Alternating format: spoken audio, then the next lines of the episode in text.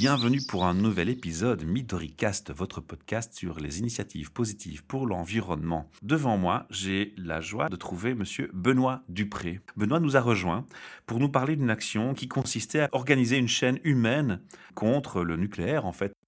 Avant de commencer à aborder ce sujet, je vais demander à Benoît, comme à la plupart de mes invités, quel était l'élément motivateur dans votre vie qui vous a amené à avoir une action pour l'environnement et une prise de conscience vers une transition? La transition, pour moi, est quelque chose que j'ai découvert dans la littérature de Les Amis de la Terre, même si c'est quelque chose que j'entreprenais déjà depuis un certain temps. Mais la transition rassemble bien l'ensemble des préoccupations. Qu'est-ce que vous aviez fait comme fonction, comme carrière? On va un peu situer votre secteur d'activité par rapport à cette prise de conscience. Je suis d'origine bruxelloise et d'une famille de banquiers, d'hommes d'affaires. Et puis, je trouvais que c'était très bien de faire des affaires, mais on est dans un monde un peu de fous.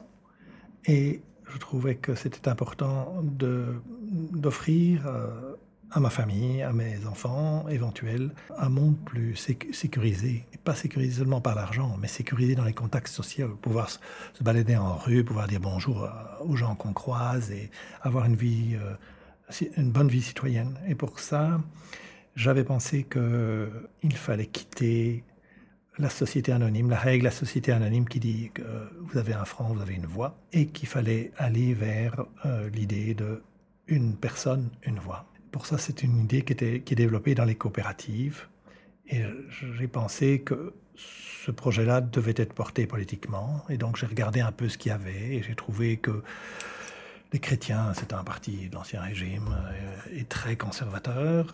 Le parti libéral qui est venu et qui a battu les chrétiens en 1830 me paraissait un parti impossible à convertir à une idée de démocratie économique. Et puis, je pensais que le parti socialiste était un parti qui avait été un grand parti jusqu'en 1960, quelque chose comme ça. Après ça, toute mon enfance, on disait le Parti socialiste a marché avec les goûters des petits vieux. Souvenez-vous, en 1960, heureusement, nous étions là, etc.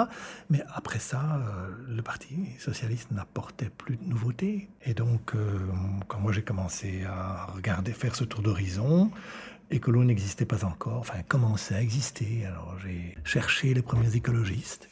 Et c'est comme ça qu'effectivement, j'ai participé, je ne suis pas à l'origine du mouvement, mais j'ai participé dans les premiers militants d'écolo.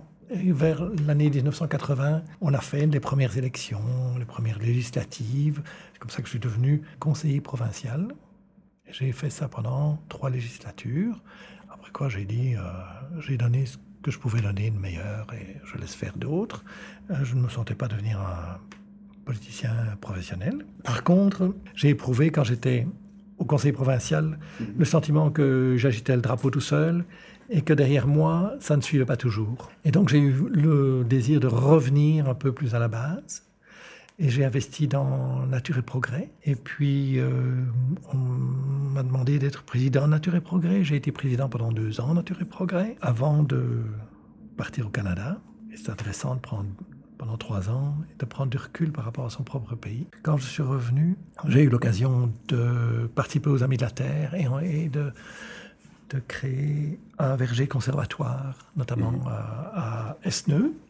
J'ai eu l'occasion aussi de participer à Fin du nucléaire, l'association qui s'est créée en décembre 2016 et qui a participé à le suivi de la chaîne humaine, la création de la chaîne humaine. Alors, de la chaîne humaine, on retrouve des Allemands, des Belges wallons, des Belges flamands et des Hollandais. Quand vous dites que vous avez participé, vous étiez dans les organisateurs ? Oui. Là, j'étais dans les organisateurs. Je suis le principal organisateur wallon. Et donc, il y avait un organisateur wallon moi-même, il y avait un organisateur flamand, il y avait un organisateur, 2 organisateurs hollandais et 2 organisateurs allemands. Et nous faisions Nous avons organisé ensemble la chaîne. On a bien compris, vous étiez déjà très concernés et très actifs dans des démarches qui sont favorables envers l'environnement. Le nucléaire, c'est un débat. Quand on regarde les réseaux sociaux, les gens, quand ils réagissent par des commentaires, il y a les pour, il y a les contre. Moi, je pense que c'est pas évident pour tous ceux qui ont pris conscience des enjeux de l'environnement, que le nucléaire, c'est d'abord une source de problème par rapport aux déchets, mais aussi par rapport aux dangers qu'il représente. Est-ce que la motivation dans cette action, c'était vraiment le danger et l'environnement, ou un seul des deux, ou les deux ensemble? Comment ça se positionnait par rapport aux priorités? C'est parce qu'on parlait des failles que ça se réveille à un moment donné de façon plus intensive, la volonté d'agir ou... Les fissures ont effectivement été le processus de démarrage, parce que les Allemands, notamment les Luxembourgeois, ont été très choqués par les réponses que le directeur de l'agence fédérale, l'agence de contrôle nucléaire, a faites, disant qu'il n'accorderait jamais une autorisation d'exploiter à des centrales fissurées comme celle-là, mais dans le même temps, il dit oui, on la prolonge, alors qu'elle a déjà 30 ans d'activité qui fragilise le métal. Qu'est-ce qu'il faut conclure de réponses aussi anachroniques que celle-là? Et donc, effectivement, ça a fort motivé les Allemands qui ont mis en route le sujet. Maintenant, les fissures ne sont pas le seul problème nucléaire. Il y a bien d'autres qu'on l'est, mais c'est là-dessus que la communication s'est faite. Oui, effectivement. Qu'est-ce qui vous préoccupait d'autre aussi, alors, dans le nucléaire? On va peut-être faire un résumé, des points qui sont importants pour ceux qui n'ont pas encore pris une bonne conscience de ces aspects. On parle de la pollution et de la gestion des déchets, ça c'est un fait. On parle des fissures pour la sécurité. Qu'est-ce qui est encore gênant, selon vous, dans le nucléaire? Parce qu'il y a des gens qui vous diront, oui, mais si on arrête le nucléaire demain, on n'a pas assez d'énergie pour tous et nos besoins surtout. Sur la question des déchets, effectivement, c'est quelque chose où, depuis 30 ans, nous n'avons pas de réponse. Et c'est un problème qui doit être résolu avant qu'on commence une centrale nucléaire, parce qu'on se retrouve avec du plutonium, qui est un élément qui n'existe pas dans la nature, qui est extrêmement dangereux. On fait dire ce qu'on veut aux chiffres, et... Le secteur nucléaire dit « oui, mais nous ne produisons par personne qu'un dé à coudre de plutonium ». Oui, mais attendez, un dé à coudre de plutonium, vous pouvez vous suicider et suicider toute votre famille et tout votre quartier. C'est énorme, un dé à coudre de plutonium. Et si on multiplie ça par les 11 millions de personnes... Et par le temps, la longévité des centrales et des productions. Et multiplié par les 11 millions de personnes que nous sommes en Belgique, ça fait énormément. Donc c'est absolument inacceptable que ce ne soit pas résolu avant. J'ai eu un travailleur de Mol qui, très gentiment, m'a dit « Mais je suis content de rencontrer un anti-nucléaire, et pourquoi faites-vous cette opposition systématique au nucléaire ?» Mais je dis « Si je suis un homme politique, qu'on me confie un projet, je regarde le dossier, et je regarde s'il est bien fait, s'il est complet. Et puis, lorsque je dis « Les déchets, qu'est-ce que vous faites ? On ne sait pas. » Écoutez, je referme le dossier, je vous rends votre dossier, je dis que lorsque votre dossier sera complet, on reviendra et on en discutera. C'est tout, c'est aussi simple que ça. C'est un dossier qui est toujours ouvert, qui est toujours pas résolu et qui est toujours inacceptable. Je vais jouer l'avocat du diable, mais si on imaginait que demain on avait le pouvoir de dire voilà, stop, on arrête tout de suite, on remplace par quoi? C'est quoi l'alternative? On a déjà passé 2 hivers avec près de la moitié du parc nucléaire qui était à l'arrêt pour différentes raisons. Vous avez vu quelque chose? Il y a eu un problème? Non. On a tout le temps eu au moins 1000 MW de réserve. On a vécu sur nos productions et on a toujours, avec nos productions, eu 1000 MW de réserve. Avec près de la moitié du parc nucléaire à l'arrêt. Je ne dis pas qu'il faut brutalement tout arrêter, mais on peut déjà arrêter les plus dangereuses. C'est bien pour ça que l'arrêt de Tihange 2 et de Doel 3 nous paraissait un minimum. Ça, c'était le focus? Oui. À la limite, ça ne se discute pas, ça. La chaîne humaine est une opération qui était bon enfant et dans laquelle on voulait viser un grand public, et on a pris les choses évidentes, élémentaires. Et donc l'objectif, c'était de sensibiliser les gens sur ce phénomène-là. Les médias pourtant en parlaient largement. Ça vous paraissait insuffisant? Oui. J'ai, dans le cadre de la chaîne humaine, eu des contacts avec la presse. J'ai reçu la presse allemande, j'ai reçu la presse internationale, mais la presse francophone belge... n'y croyaient simplement pas. Ils l'ont reconnu, ils m'ont dit hors micro après, simplement on n'y croyait pas, ça nous paraissait impossible. Et c'est vrai que quand la proposition a été débattue, ça me paraissait un peu énorme, mais entre les 1000 personnes qu'on peut rassembler près de Tihange quand on fait une manifestation pour commémorer Tchernobyl. Et ce qu'on peut faire dans le cadre d'une chaîne, je pensais que de toute façon, c'était gagné. Mmh. C'était gagnant. Donc, on le fait. On a ignoré que ce n'était pas possible de le faire, et on l'a fait. Hein? On pensait avoir 22, 23, 24 000 personnes. On en a eu 50 000. On en aurait eu plus de 60. On serait demandé où les mettre, mais c'est très bien. Alors, comment ça s'est fait dans la pratique? Ça a commencé par quoi? Donc, les Allemands initient, c'est ça? Ils vous contactent ou comment ça s'est fait? Parce que moi, j'ai envie d'un peu savoir et comprendre ce qui se passe derrière comme organisation, parce que peut-être que demain, imaginons que vous ne soyez pas parmi nous et qu'il y a d'autres actions à faire, peut-être d'autres auront envie de prendre le relais, peut-être pourriez-vous partager votre expérience avec toute personne qui a envie de bouger dans ce sens. Les Allemands nous l'ont proposé, on a commencé à dire que ça paraissait un peu impossible, un peu infaisable. Il y avait un doute. Et, oui, et ils sont revenus en disant « Nous avons déjà fait 90 km avec 120 000 personnes. » Alors, OK. Donc, si on le fait ensemble, on doit faire quelque chose. OK. Et donc, on s'occupe de la stratégie dans ces conditions. Mais par contre, ce que nous ne pouvons pas faire, c'est faire de la publicité en Belgique. On a besoin d'un ancrage belge. Et ça, c'est à vous, les quelques Belges qui étaient là, à faire. Et donc, on s'y est mis à quelques-uns. Une demi-douzaine, on s'y est mis. Alors, c'était quoi? C'est les réseaux sociaux d'abord ou c'est la presse? Comment on démarre une action telle que celle-là quand on veut communiquer? C'est quoi l'idéal? Alors, personnellement, j'ai utilisé les canaux que je connaissais, de Nature et Progrès, qui a bien participé, puisque j'ai participé à Nature et Progrès en son temps. Voilà, c'est bien de les mentionner, il faut les saluer au passage pour ça. Oui, l'organisation a pris 1 kilomètre qu'elle a peuplé, et puis certaines personnes de Nature et Progrès ont été acceptées aussi de faire l'accueil sur certains kilomètres. Évidemment, a participé aussi les Amis de la Terre, à plusieurs niveaux. On a été voir nos amis néerlandophones, qui ont aussi pris le 1er kilomètre et qui ont aussi rameuté du monde de Flandre, etc. On a demandé à l'environnement, et voilà. Et alors les gens, ils avaient un point de ralliement, c'est ça? Ils devaient aller à un endroit où ils devaient simplement venir se rajouter dans la chaîne? Alors oui, ça c'est un aspect pratique qui est spécifique à ce genre de manifestation. Ben oui.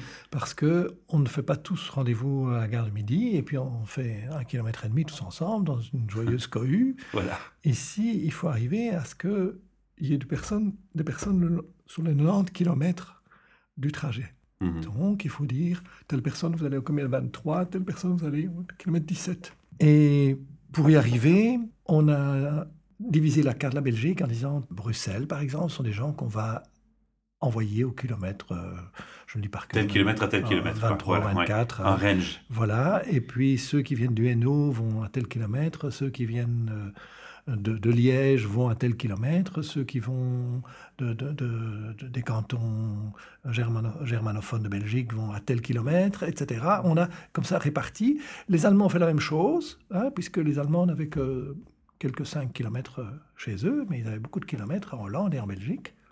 Et donc les Allemands ont réparti, et comme ça, on mêlait un Belge francophone, un Belge néerlandophone, un Belge, et on a mélangé. Et c'était un des intérêts de la chaîne, c'est de pouvoir confronter les points de vue, parce que du côté allemand, c'est évident qu'on arrête de prendre des risques idiots. C'est impossible, s'il arrive un réel accident à Tihange, c'est impossible d'évacuer une population aussi dense. C'est encore pire à Doel. Il y a 1 million de personnes qui doivent partir et quitter définitivement la ville, c'est juste impensable. Impensable, c'est la cohue assurée. D'ailleurs, il n'y a pas de plan parce que un plan n'est pas faisable. Et donc, ce sont des risques qui ne sont pas prenables, même si on les a pris, mais ils ne sont pas raisonnablement prenables. Alors, ça paraît un peu étrange, hein, j'insiste sur cet aspect pratico-pratique, mais l'idée, c'est que si demain, des gens se disent « Tiens, moi j'ai les réseaux sociaux, ce sont des outils fantastiques pour organiser ce genre d'événements », il faut bien prendre conscience que derrière, il y a eu un besoin d'organisation un peu plus précis que de simplement lancer un appel à tous. Il y a eu vraiment une gestion des individus et du kilométrage. Ouais. Et je crois que c'est aussi quelque chose qu'il faut souligner parce qu'il a eu le mérite de s'être fait, ce travail. Et c'est un travail qui est conséquent. On pourrait sous-estimer en se disant « Bon, ben, on lance un appel au secours, tout le monde vient faire une chaîne humaine et c'est aussi simple que ça ». Non, c'est un peu plus compliqué, il faut un peu plus travailler. Ça, c'est important de préciser. La chaîne a eu lieu le 25 juin. Et nous avons préparé ça depuis janvier, depuis décembre. En décembre, on a pris la décision. Depuis janvier, on y travaille. Maintenant, ce qui m'intéresse aussi, c'est que, bon, voilà, on a eu une action. Alors, déjà, comment est-ce qu'on mesure l'effet de cette action? Alors, visuellement, il y a le nombre de personnes qui a participé qui dépasse vos espérances. Mais vous aviez prévu au départ de calculer un peu les participants. Comment on fait pour estimer le nombre de participants? C'est les gens qui sont inscrits tout simplement? Vous avez une liste puisque vous attribuiez les kilomètres ou... Nous n'avons pas fait ce genre de manifestation en Belgique précédemment, mais les Allemands l'ont fait en Allemagne. Ils ont l'expérience qu'il y a plus de personnes que les personnes qui s'inscrivent. Donc on a demandé aux personnes de s'inscrire. Et puis il y a beaucoup de personnes à qui on a dit... de telle ville, en Hambourg, vous allez à tel kilomètre. Hein. Vous savez où vous devez aller sur le kilomètre, et qui viennent comme ça. Mais sur chaque kilomètre, nous avions une personne qui accueille, qui donnait les banderoles, qui donnait, etc. Donc à chaque kilomètre, il y avait un Belge, ne serait-ce que pour pouvoir répondre s'il y avait des troubles, pouvoir collaborer avec la police. Garder un contrôle. Voilà, hein, demander à la police de bien vouloir être bienveillant pour les bêtises qui pourraient se passer, ou demander à la police s'il y a vraiment des gens très méchants qui pouvaient... représenter un risque. Voilà, on avait un contact à chaque kilomètre, belge, germanophone et néerlandophone. Et à ces personnes, nous restions en contact pour savoir s'il y a des kilomètres qui étaient surchargés ou des kilomètres qui étaient... désaffectés, donc pouvoir un peu répartir, même si on n'a pas eu beaucoup de temps de répartir parce que il y avait trop de personnes à la fois. Mais ça nous a permis de collecter le retour. Tel kilomètre, il y a 800 personnes. Tel kilomètre, il y en a une centaine. Tel kilomètre, il y en a tout ce qu'il faut. On a les 300-400 personnes, etc. Et donc, on a additionné kilomètre par kilomètre. On a tout additionné et c'est comme ça qu'on est arrivé à nos 50 000 qui n'ont pas été contestés. J'étais très étonné que pour une fois, n'a pas été contesté. Même s'il y a un journal qui, à 5 heures du soir, disait « oui, les organisateurs parlent de 50 000 », il y a eu quelques dizaines de mille. Un journal néerlandophone d'Anvers. Mais franchement, je ne sais pas où ils ont pêché leur information parce que ce n'est pas sérieux comme mesure. La police n'a pas contesté notre chiffre. Je vous fais un aveu, j'ai posé cette question justement par rapport à ça, parce que souvent, quand une manifestation est positive, il y a toujours deux camps. Il y a le camp qui donne des chiffres et l'autre qui essaye de l'atténuer, de le nuancer, selon les positions et les intérêts de chaque parti. Donc, c'est pour ça que je posais cette question. Maintenant, j'imagine aussi que vous avez dû demander les autorisations de toutes les communes traversées, parce que les métrages, de tous les bureaux de police. Oui, commune par commune. Wow, il a fait négocier pour dire à tel endroit, on passe dans telle rue, dans telle rue, dans telle rue, dans telle rue, et puis on se met sur le trottoir de droite, on traverse à tel endroit, il faut quelqu'un pour sécuriser tel passage clouté, etc. Donc c'était à ce niveau-là, on a dû repasser plusieurs fois tout le trajet en revue, et puis chaque commune a donné son autorisation. À ce moment-là, la province est intervenue pour dire ok, puisque chaque commune, on a les autorisations dans chacune des communes, on va centraliser. Nous avions une personne qui était notre ambassadeur auprès du centre de décision de la police. La police est venue à notre centre stratégique pour voir si tout se passait bien, etc. Donc oui, on a veillé à... On a dû avoir une intendance assez importante. Alors ça mène à une question qui est importante aussi. Est-ce qu'on peut le dire? Je ne sais pas, mais est-ce qu'il y a eu des communes qui ont véritablement fait un frein, ou est-ce qu'en général, vous avez plutôt rencontré de la compréhension et du support? Quel est votre sentiment, votre ressenti par rapport à cette action? C'était des contrariétés tout le temps, ou c'était ni l'un ni l'autre? Il y a quelques communes qui ont été particulièrement collaborantes, mais les autres communes, c'est d'abord passé par les services de sécurité. Et à partir du moment où la police et les services de sécurité avaient donné son accord en disant que ça avait été fait dans les règles... Il n'y avait pas de frein idéologique. L'administration ne pouvait pas s'y opposer. Je pense que le pouvoir politique des communes s'est bien rendu compte que s'opposer à ça, c'était s'exposer à un retour de manivelle énorme, canon, et ça aurait été particulièrement maladroit. Hein, donc, ça, c'est plutôt une bonne nouvelle, quoi. Une prise de conscience quand même. Oui. Ok. Alors ça, c'est très sympa ce que vous avez fait, mais quels sont les résultats finalement?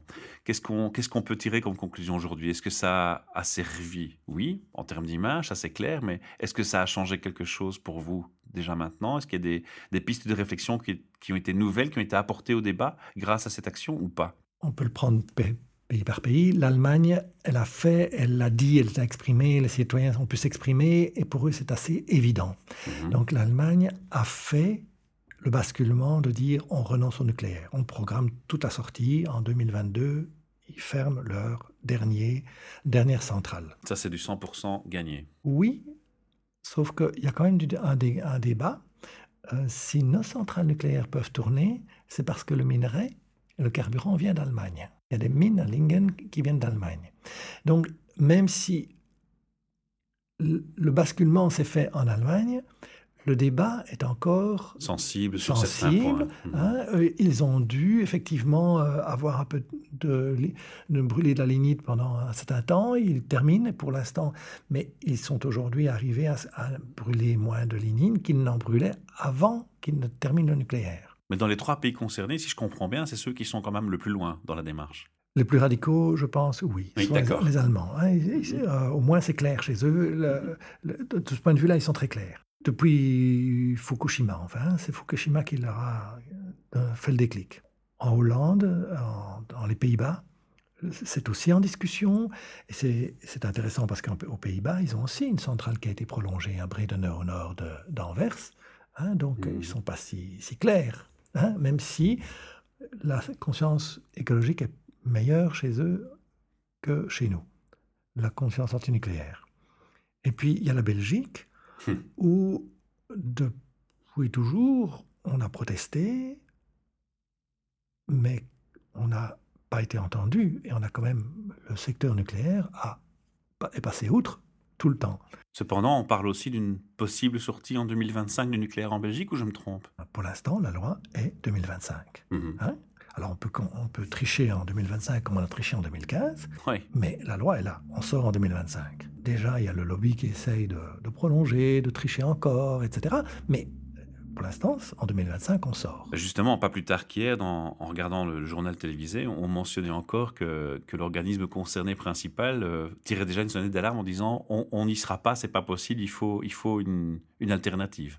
Il y a déjà un débat qui s'installe. Mais non, ce débat existe depuis 2003. On sait que... On insiste, je veux dire. Oui, voilà. Le système est fait avec du nucléaire. Si on veut fermer le nucléaire, comment s'organise-t-on? Et ça, c'est une bonne question. C'est une question qui a été posée lorsqu'on a envisagé de fermer en 2003 pour 2015. Et c'était évident qu'on n'arrête pas simplement le nucléaire. Et puis, on fait quoi? Et c'est évident qu'il faut s'organiser. Est-ce que c'est faisable? En 2003, ça a été discuté au Parlement et reconnu que c'est parfaitement faisable. C'est faisable. D'accord, voilà, sinon, ça clarifie les choses. Sinon, ça n'aurait pas été voté en 2003. Mais cela dit, on avait 12 ans pour se préparer, pour faire ce qu'il fallait.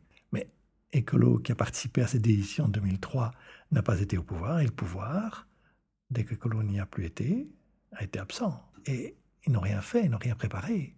Et puis le secteur nucléaire dit « mais puisqu'il n'y a rien qui est fait, il faut bien qu'on reste ». C'est comme ça que ça s'est passé. Et on nous prépare le même scénario pour 2025, peut-être. Enfin, certains essayent de préparer le même scénario pour 2025. C'est très bien qu'on pose le débat de ce qu'on fait entre-temps. Dire « c'est faisable », mais qu'est-ce qu'on fait? On doit s'organiser. Alors ça, c'est la première question qui se pose. Et la deuxième question qui se pose, c'est nous, en tant que citoyens, vous, avec votre organisation, qu'est-ce qu'on peut faire pour pousser, pour mettre une pression? Est-ce qu'il y a d'autres événements qui vont être reprogrammés de ce type? D'autres chaînes humaines, d'autres marches, d'autres actions? Est-ce qu'il y a une suite qui est prévue de votre côté? Ça se débat pour l'instant, puisque faire la chaîne a été une grosse action. On a un peu soufflé et on se rassemble. Je pense qu'on ne refera pas une chaîne, la même chaîne d'année en année parce que c'est inutile. C'était assez clair. Je pense que la réussite est assez claire, d'autant plus qu'en Belgique, je pense qu'on a aligné près de 10 000 personnes, malgré le fait que les médias n'y croyaient pas. Oui. Et que si nous devions le refaire, nous pourrions avoir plus de personnes. Si effectivement ça avait été mieux préparé au niveau des médias, je pense que nous aurions eu plus de personnes. Est-ce que vous n'avez pas pensé à un moment donné à vous entourer de spécialistes des réseaux sociaux pour communiquer plus intensivement? Est-ce que ce ne serait pas une chose à refaire? Oui, on a fait avec les moyens du bord, on l'a fait avec nous. Et je pense que... Il y a certainement des gens qui ont pris des initiatives, non? Qui ont dû créer des pages ou des... Oui. Mais quand on veut faire quelque chose, je pense qu'il ne faut pas compter sur les autres. Et un principe en transition, on dit les personnes qui sont là sont les bonnes personnes avec lesquelles on fait. Et on fait parce que sinon, on se donne tout le temps des raisons de ne pas faire et de ne pas entreprendre. Et donc, on a fait avec ce qu'on avait. C'est vrai que suis pas un féru des réseaux sociaux et que j'étais très content dans les personnes qui ont travaillé, que certains ont fait des petites séquences YouTube et des choses comme ça qui ont été très très utiles. Mais on l'a fait comme ça et ça a déjà été un succès, je pense. Donc ça aurait pu être un plus grand succès. Oui, on peut faire mieux. Et qu'est-ce que ça a changé ? Je pense que nous étions nous-mêmes un peu fatalistes avant cette manifestation-là, en disant, puisqu'on est marginalisé, on l'a dit, on l'a redit, que c'était dangereux, que c'était insensé, mais s'ils veulent le faire, s'ils veulent se suicider, ils se suicident, on ne peut rien y faire, là. Maintenant que la chaîne a eu lieu et que ça a été un succès, on voit le potentiel. Je vous dis, on aurait pu avoir plus de succès si on avait été mieux organisé, plus de réseaux sociaux, etc., plus de médias, etc. On aurait pu avoir beaucoup plus de succès. Donc, pour nous, il y a un avant la chaîne et un après. Et un après, où on se rend compte que tout est possible. Ça donne de l'espoir, finalement. Et c'est aussi un peu le message qu'on voulait relayer aujourd'hui en parlant de cette action avec vous au micro. Et en tout cas, on démontre encore une fois qu'il y a des gens qui bougent, qu'il y a des gens qui font bouger les choses. Et même si on n'est pas encore sorti du nucléaire, on a en tout cas stimulé un maximum de personnes sur le sujet. On va clôturer tout doucement cette interview, à moins que vous vouliez signaler quelque chose qu'on n'aurait pas encore abordé sur le sujet. Alors, il y a un moment, vous dites, vous et votre organisation. Oui. Alors, l'organisation auquel j'appartiens, en Belgique, c'est Fin du nucléaire. Voilà. Findunucléaire.be, on a un mot et dans lequel on peut trouver beaucoup de réponses aux questions qui peuvent se poser, et auxquelles on n'aurait pas répondu, et on peut suivre l'actualité aussi. Parfait, mais j'invite les internautes et les auditeurs à aller voir ce site. On mettra de toute façon le lien en dessous du podcast. Et alors, on a un petit rituel de clôture d'interview, Benoît, c'est de donner quelques propositions à nos auditeurs qui sont en transition, qui sont en début de transition, qui sont en prise de conscience, en tout cas, qu'il faut agir pour l'environnement, et qui se demandent, mais par où je vais commencer ? C'est sûr que le nucléaire est une grande question qui est vaste, mais je pense qu'il faut commencer par le début. Mmh. Et moi, j'apprécie beaucoup, personnellement aussi, les Amis de la Terre, parce qu'on fait du potager, on fait des petites choses, mais on fait aussi, les Amis de la Terre sont parmi les premiers antinucléaires. Paul Lannoy est un ancien des Amis de la Terre. Ce sont les gens qui ont créé le parti écolo, même si les Amis de la Terre prennent leur distance à l'égard des colos. Mais donc on peut faire des grandes choses, mais on commence par des petites choses et on le commence avec les gens de son entourage. Alors en termes d'action citoyenne, qu'est-ce qu'on peut faire pratiquement chez soi, au quotidien ? Je pense que ce serait intéressant qu'il y ait des groupes antinucléaires à beaucoup d'endroits et locaux, coordonnés avec Fin du nucléaire, mais qui en est à Liège, qui en est à Namur, qui en est à Bruxelles, qui en est à Tournai, à Charleroi et dans le Luxembourg, qu'on ait des équipes qui fassent un réseau et donc se mettre en cheville. Ça donne de la force. Oui, se mettre en cheville avec les Amis de la Terre, avec Fin du nucléaire, c'est intéressant, ou avec les Amis de la Terre pour faire des choses modestes de transition aussi. Parfait. On va lancer ce message de clôture. Donc, n'hésitez pas, osez, démarrez, bougez. On attend que vous contactiez ici les gens de Fin du nucléaire. À bientôt. Merci pour ton temps, Benoît. Merci de t'être déplacé jusqu'à moi. Et on se retrouve pour d'autres enregistrements, je pense. On a plein de sujets à aborder ensemble. À plus tard.